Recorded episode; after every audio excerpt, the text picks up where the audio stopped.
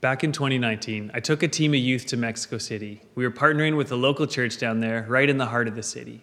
We weren't entirely sure what our trip was going to look like, but we knew prayer ministry was going to be a part of it. On the first day, the local pastor said we were just going to walk around, get a feel for the area, so we thought we were going to go for a walk. Well, a couple of hundred meters down, we stopped at a shelter. The pastor knocked on the door and asked if anyone wanted to be prayed for a number of people piled out excitedly that a group of Canadian Christians were there to pray for them. My teens were a little stunned, but a number of us fumbled through some prayers with translators and we carried on our way. One of the ladies we prayed for had a sizable tumor and polyps in her legs. Her legs were quite swollen, they had ping pong like bulges, not the prettiest of sights. Well, we didn't think much of it. We continued on our trip until four days later, we went back there with some food and an expectation to pray some more that lady came out very excited and she said she had just been to the doctor. Her tumor had shrunk significantly and her legs were healing and were half the size they were four days earlier. She was like, Who prayed for me? We kind of looked around, not really sure, and she pointed to one of the students and said, You. And then a whole bunch of people piled around that student asking for prayer. That student, of course, was bewildered because they, he knew they had very little to do with this, but simply asked in the name of Jesus that he would heal. So we prayed some more. Then, two days later, we had church at a nearby park, and that same lady came with a big smile on her face and legs that were almost fully healed. She told us that she hadn't walked this far in a long time, and she was giving praise to God. On this trip, we did a fair amount of street ministry and had a front row seat to watch God move through prayer, which included people giving their lives to Jesus for the first time. Reflecting on the trip back home, one of the teens told her mother that it was like living in the book of Acts, being on mission, watching God move in the lives of people in real time. We're a part of a church that believes Jesus is alive and well today as the living God who continues to heal and transform people's lives in the present. The sermon is the second in our series called After Resurrection What?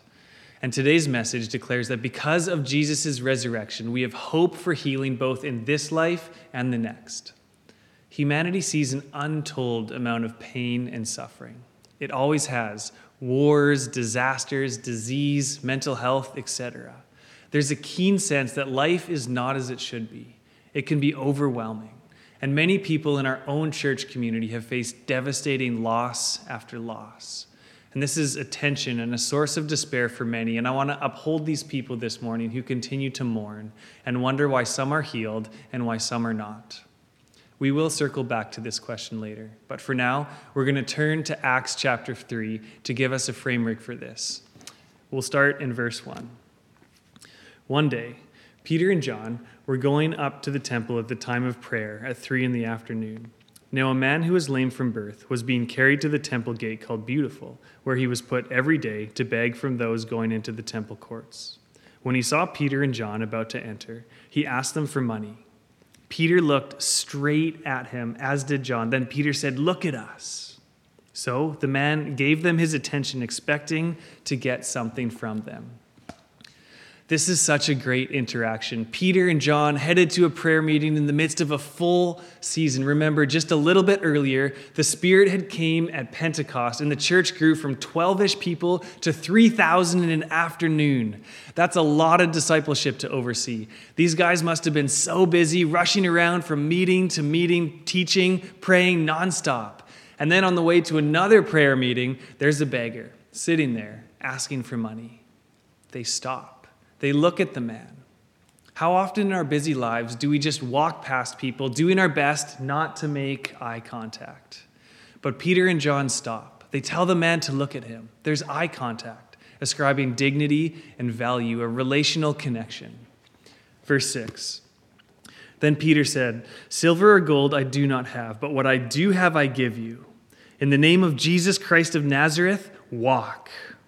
Taking him by the right hand, he helped him up, and instantly the man's feet and ankles became strong. He jumped to his feet and began to walk. Then he went with them into the temple courts, walking and jumping and praising God. When all the people saw him walking and praising God, they recognized him as the same man who used to sit begging at the temple gate called Beautiful.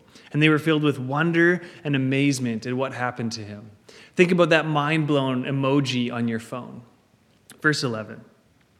While the man held on to Peter and John, all the people were astonished, and they came running to them in a place called Solomon's Colonnade. This word, running, it jumped out at me this week. People from all around Jerusalem to see a man unable to walk from birth running around. As I thought about this, I was thinking that for the prior three years, there were all kinds of reports of amazing, miraculous healings all around Judea by a man named Jesus. But recently he was put to death. And since his death, the miraculous stopped. And now, just a few weeks later, one just like it was back, and the people were running, excited to see God at work. Carrying on in verse 12, when Peter saw this, he said to them, Fellow Israelites, why does this surprise you? Why do you stare at us as if by our own power or godliness we had made this man walk? The God of Abraham, Isaac, and Jacob, the God of our fathers, has glorified his servant Jesus.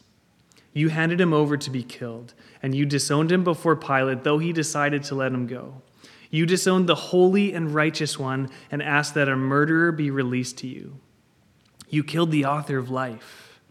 But God raised him from the dead. We are witnesses of this. By faith in the name of Jesus, this man whom you see and know was made strong. It is Jesus' name and the faith that comes through him that has completely healed him, as you can all see. By faith in the name of the risen Jesus, healing is possible. And this includes healing in all areas of our lives spiritual healing, mental, emotional healing, relational healing, and of course, physical healing. Through Jesus Christ, we can have hope that our anxiety or depression won't have the last word, that our wrecked backs won't keep us in agony forever. In the Old Testament book of Exodus, the second book of the Bible, God reveals a new divine name of His I am the Lord who heals you. One of God's very names is healer. It's in his character, at the core of his being, it's what he does. The resurrection has opened the way for healing through prayers of faith in the community of Jesus' followers. This isn't a magical prayer formula, but it's simply how the Bible instructs and shows us to pray. In the name of Jesus, be healed. Last December, I was reading a scripture about receiving a new body in the new creation to a man in our church who was on his deathbed. Cancer in his lungs was crowding out his ability to breathe. Death appeared to be imminent. But an army of people were praying, and death has not come. And just this last week, I went for a 45 minute walk with this man. No oxygen tank was needed. We even walked up hills.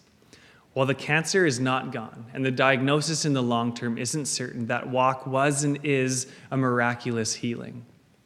To quote the Apostle Paul in Acts 17, God Himself gives everyone life and breath, for in Him we live and move and have our being.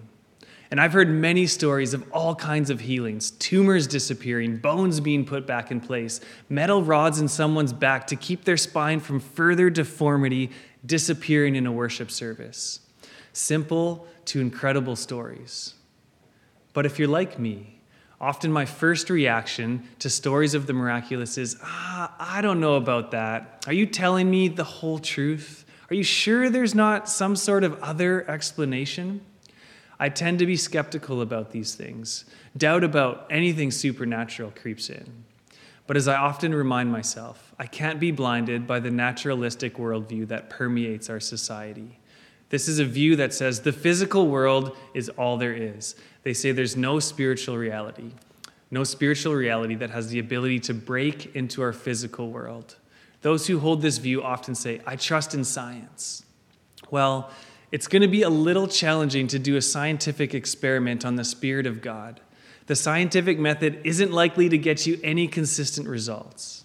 And yes, science is fantastic and has changed medicine in incredible ways, and I'm extremely thankful for our modern medical system. God gives us scientists and doctors in modern medicine, and we're free and encouraged to explore healing in this way. But if we're skeptical of miraculous healing, we have to ask ourselves is our worldview blocking our view of the world? There are a ton of recorded miraculous healings, and even if one of them is true, that means a purely physical view of the world is false. There is a non physical reality beyond what we can see and touch. And if you believe in God, that is what you believe in. And if God is the creator of all things, which we believe he is, there's no reason to think he can't rearrange some of it in a different way from time to time, is there? Now, let's look to some questions. How do we know if the healing is supernatural or not? Well, sometimes it's obvious. Jesus was dead, now he's alive, touchable, eating fish. It doesn't get much more simple than that. Or, as in Acts chapter 3, a 40 year old unable to walk since birth can now walk and jump around instantly. No surgery, no physio, medication, no health diet, healed on the spot. I do want to suggest, however, that there are no second rate healings. A healing is a healing.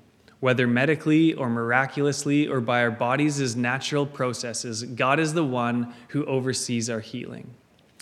Let's explore a hypothetical scenario from a physicist named Kirk Durston. Let's say your aunt had the flu, but her natural immune system will not be sufficient to save her. But of course, as humans, we don't have the privilege to that kind of information. That's definitely above our pay grade. But you pray for God to heal your aunt, and in a few days, she recovers. Now, natural processes heal people of the flu all the time.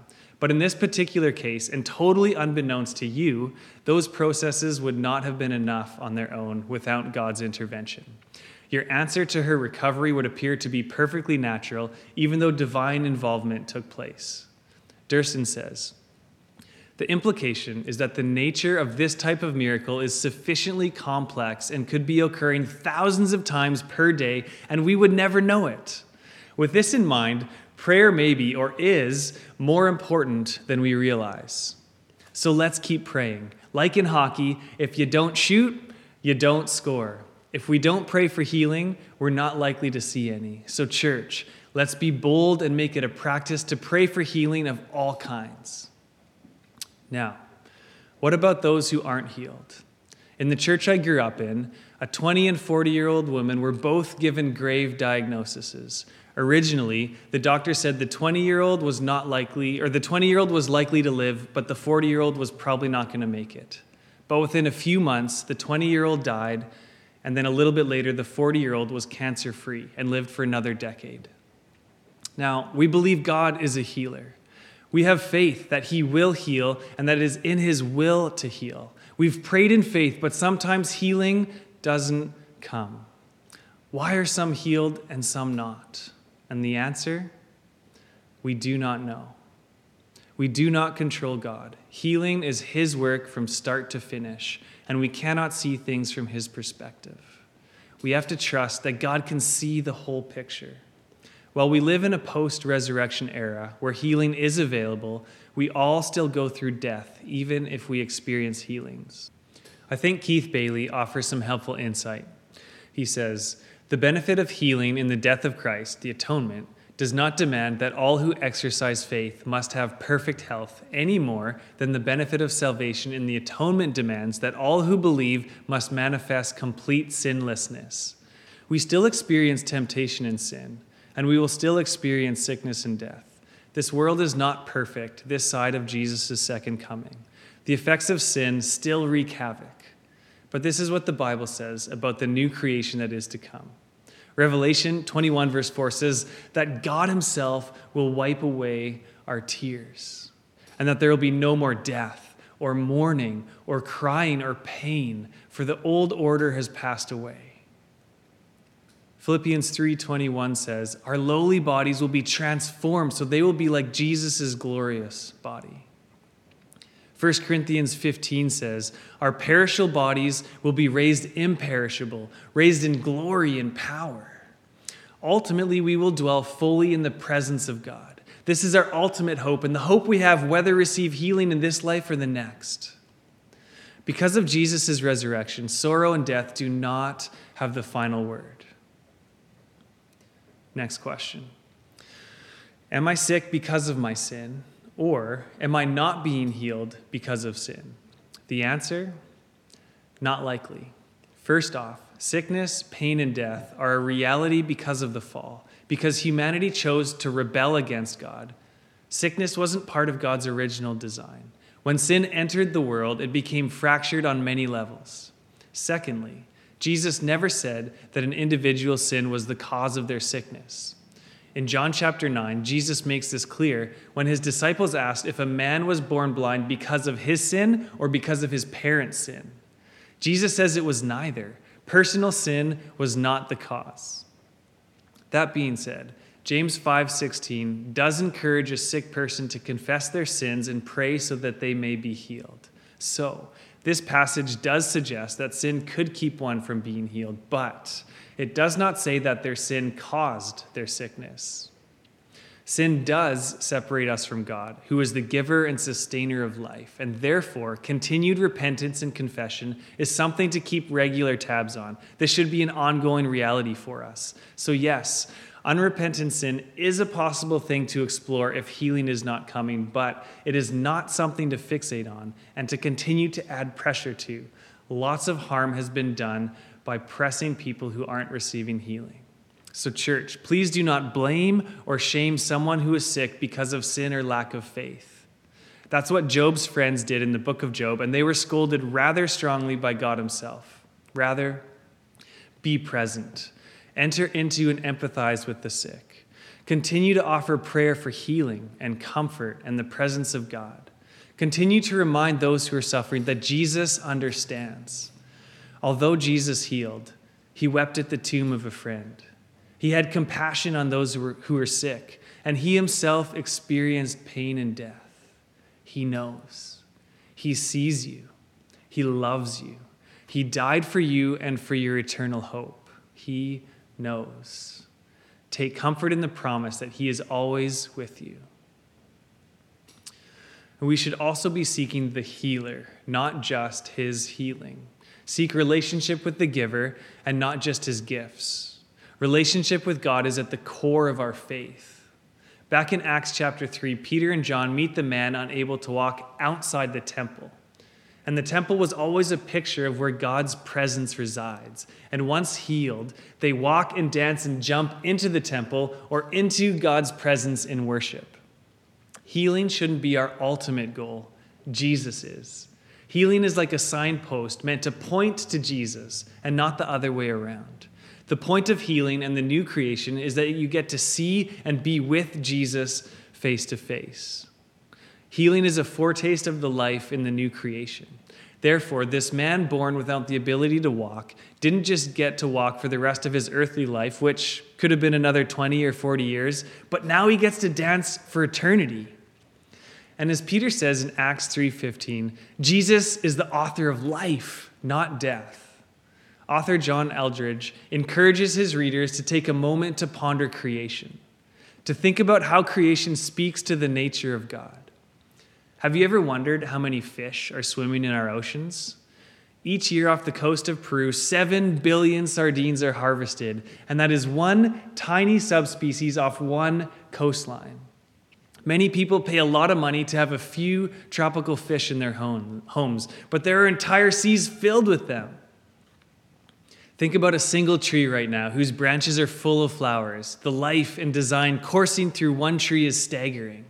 Have you ever stopped to think about how many trees are on this planet, or even just Grouse Mountain? Now think about the microscopic view of our world. There are hundreds to thousands of organisms in one single drop of pond water protozoans, amoebas, etc. One drop. How many drops fill a bucket or a pond? There's a lot of ponds on this planet. The earth is like a massive petri dish, teeming, with, teeming and chopping with life in such staggering diversity and abundance, science isn't even anywhere close to cataloging it all. John chapter 1 says, All things were made through Jesus, and in him was life, and that life was the light of mankind. And in John 10:10, 10, 10, Jesus, the author of life, says, I have come to you that you may have life and have it to the full. Jesus' healing power begins to bring about the restoration of our true humanity. The blind see, the lame walk, the deaf hear, the disease and isolation is gone, evil is cast out. Speaking about miracles, Jurgen Moltmann says, There are not supernatural miracles in a natural world. They, miracles, are the only truly natural thing in a world that is unnatural, demonized, and wounded. Jesus' healing is about restoring creation back to its, towards its intended purposes, and it points us towards an all powerful, all loving God who wants to hang out with you for like ever. So, church, cling to the hope of, of Jesus' resurrection, a hope that will be fully restored, and hope that healing really is possible. So, let's pursue it. Remember, healing often happens when the church is reaching out on mission, like Peter in Acts, or like our trip to Mexico City. So let's pray with boldness and let's expect to see great things from a God whose name is the Lord who heals you. Let's pray. Heavenly Father, Lord of life, we thank you for the gift of life you give us. Open our eyes to see the beauty and wonder of life. Thank you for the resurrection and for the fact that through the resurrection, we know that death does not have the final word. We thank you that your resurrection gives us hope for healing. Jesus, we want to see your resurrection power at work in our church and in our city and in our lives. And Lord, for those who've lost loved ones and for those who are not being healed, God, we pray that your comfort and your love and your presence would be near them. We pray that you would heal them.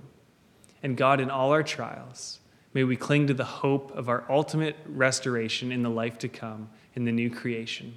Amen.